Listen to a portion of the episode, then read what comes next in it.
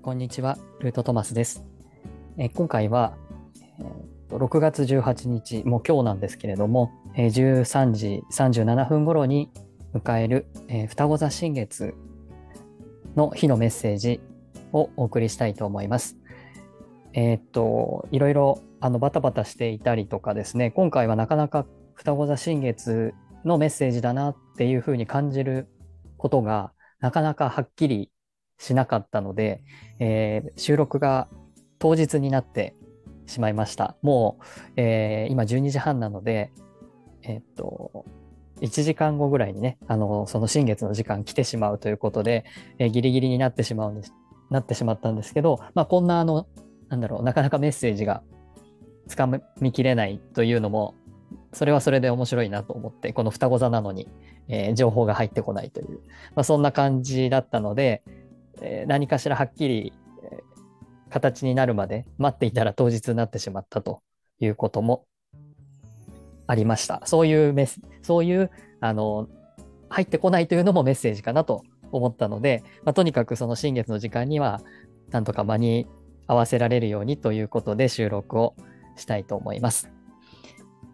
えっ、ー、と、タロットがね、双子座はあの恋人というカードなんですけども、あんまりその双子座のあの恋人のカードとの絡みも、やっぱりあんまり感じられなくって、え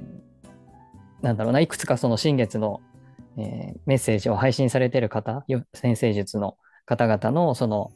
動画ももう1週間ぐらい前からアップされてるので見てたんですけど、僕の中でこうピンとくるものがなかなかありませんでした。で、そんな中で、あのまあ、ある先生術の方が、可用性というキーワードで、あのお話しされているのが、あのようやく僕の中で、えー、まあ、ちょっとしっくりくるかなっていうところがあったので、まあ、この新月ですね、まあ、新月期間、えー、これから2週間、満月までの2週間、その間には、あのもうあと2日後には夏至もやってくるので、本当に双子座新月と言いながらもう双子座が終わる。まあ、このお牛座の時もそうでしたけど、今年はお羊座の、まあ、新月が2回あったので、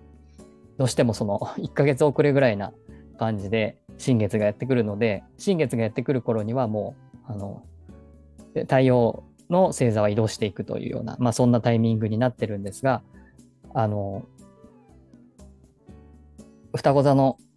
メッセージっぽい感じが全然しなかったということで、ちょっと海洋性を取り上げたいなと思います。まあ、海洋性というのは、あの、生命の木ですと、えー、1番という一番上ですね。あの、生命の木は下に10番があって、19、8、7と上がっていって、その木のてっぺんがあの1という、えー、セフィラがあるんですけど、その1が海洋性ということで、これはあの上からのメッセージがね、あのメッセージの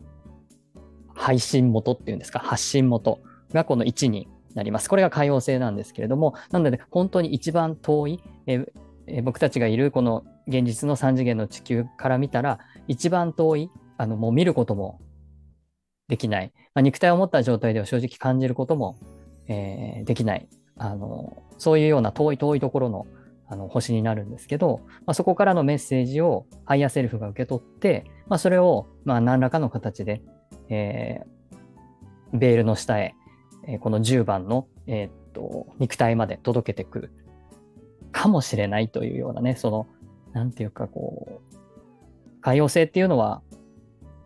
幻というか、あの、そういうようなニュアンスなので、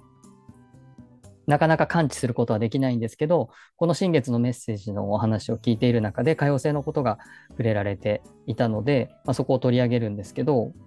でもそういうふうになかなかこう、形にならないとか、はっきりしないとか、ぼんやりしたとか、あの、詐欺まがいとか、あのちょっとお酒に酔っているようなあの状態とかね、まあ、そういうようなものが海洋性なんだけれどもだから通常の時もうちょっと別なあの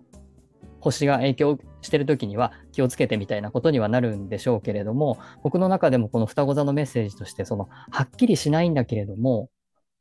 あの双子座のその彗星のようになんか言語化できたりとかはっきりしないんだけれどもそういうふうにはあのしないんだけれどもなんかこうすごく大事なことが今自分の方に向かってるっていう感覚はあって、でもそれが言葉にできないから、あの、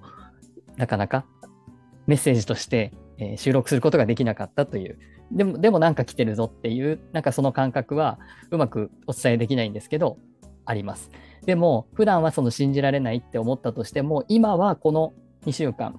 まあこの新月の期間は、なんかこうそういうものを信じても見るのもいいんじゃないかっていうか、逆にその危ないからとか、詐欺かもしれないからとか、もちろんそれはあの、そう思うのであればもちろんやめた方がいいんですけど、あの、そういうはっきりしないものに変に飛びついてしまうことが当然リスクになるので、それを気をつけなきゃいけないよっていうのが、このマルクとの現実世界では当然あります。でも、あの、この海洋星からのメッセージっていうのは、ある程度ちょっとリスキーなあのチャレンジみたいなこと、冒険とか、あのそういうことになるかもしれないんだけれども、でもそれにやってみないことには、あのあるいは一歩踏み、足を踏み入れてみないことには、えー、新しい世界には行けないっていう、あの、海洋性はそのあの世的な世界でもあるので、まあ、それはあの、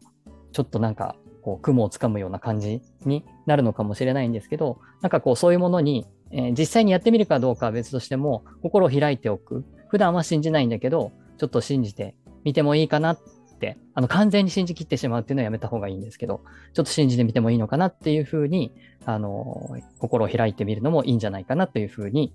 思いました。そういうああやふやな、曖昧なもの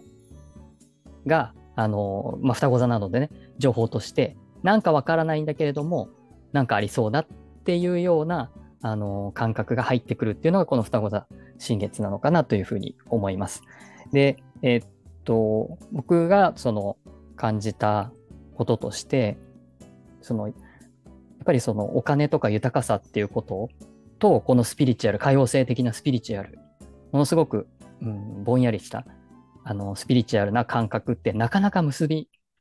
つかないなって思ってたんですね。そのスピリチュアルなことをやることによって、もしそれが自分自身の魂の使命として、えー、やっていけば、この世界での豊かさを享受できるみたいな。なんかこう、金星の働きみたいなことが活性化するっていうイメージなんですかね、そういうのって。あの、お金が循環するとか、エネルギーが循環、まあ、エネルギーが循環するからお金が循環するっていう、まあ、そういう言われ方をされるんですけれども、一方でこの海洋性的な世界観っていうのは、全く目にも見えないし、人にも証明できないし、あの、エビデンスなんて当然ないという世界の中で、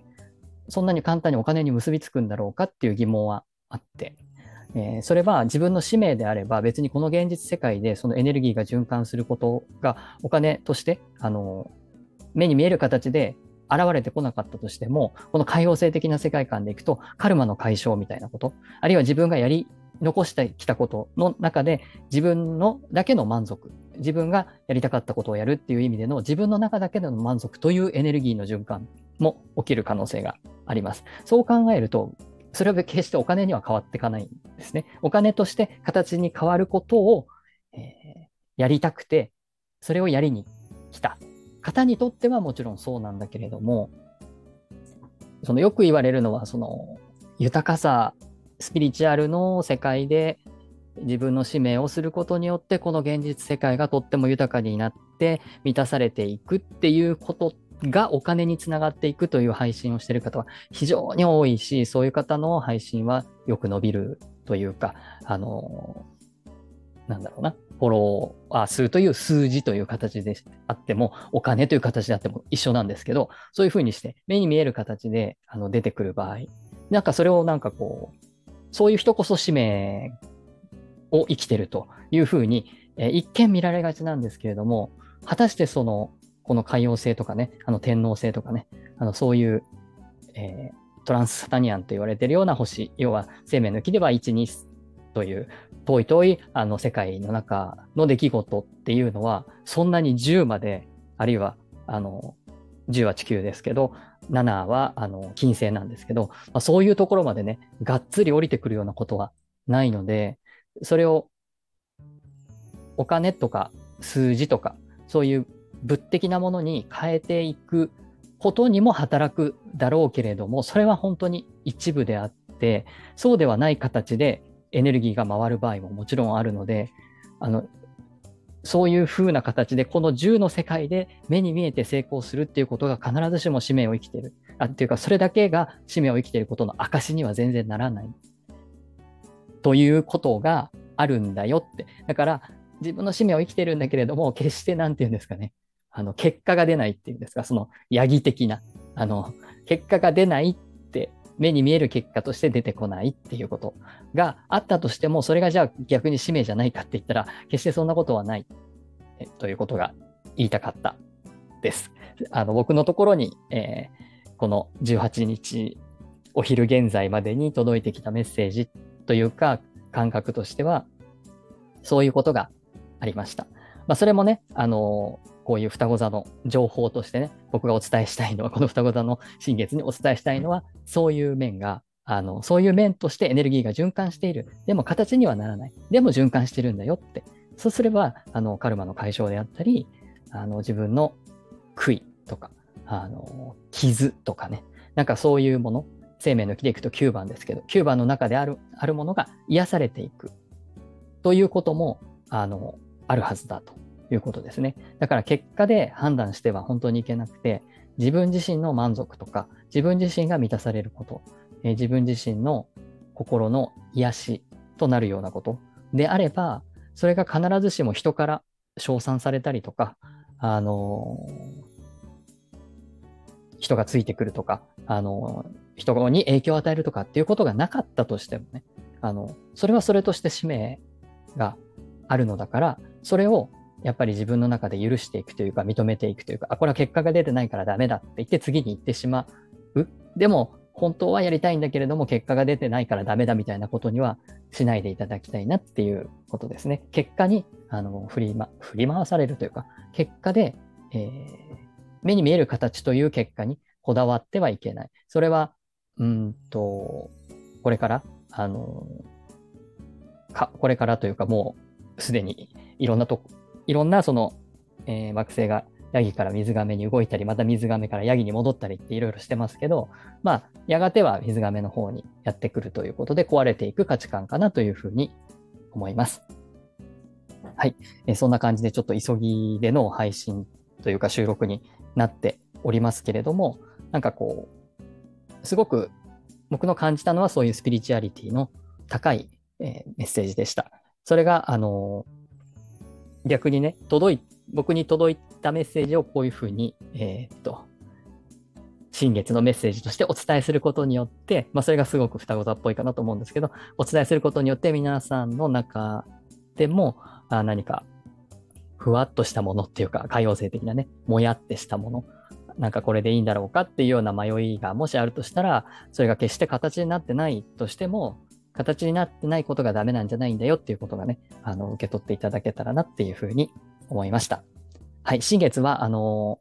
いろいろリセットをして、えっ、ー、と、新しく、うんと、これからの2週間をね、どういうふうに過ごすかっていうこと、予祝をするということ、あの、紙に書き出してね、えー、こういうことをしましたっていう完了形で書き出して願い事をするのもとてもいい意になりますので、ぜひ、あの、これからの2週間のことをちょっと考えながら、決して結果に出てなかったとしても、あの、こういうことをしたいっていうことに自分自身の意識を向けてみることによって、まあ、いろんなメッセージが受け取りやすくなるんじゃないかなと思いますので、そうしてみてください。はい。では最後までご覧いただきありがとうございました。素敵な新月をお過ごしください。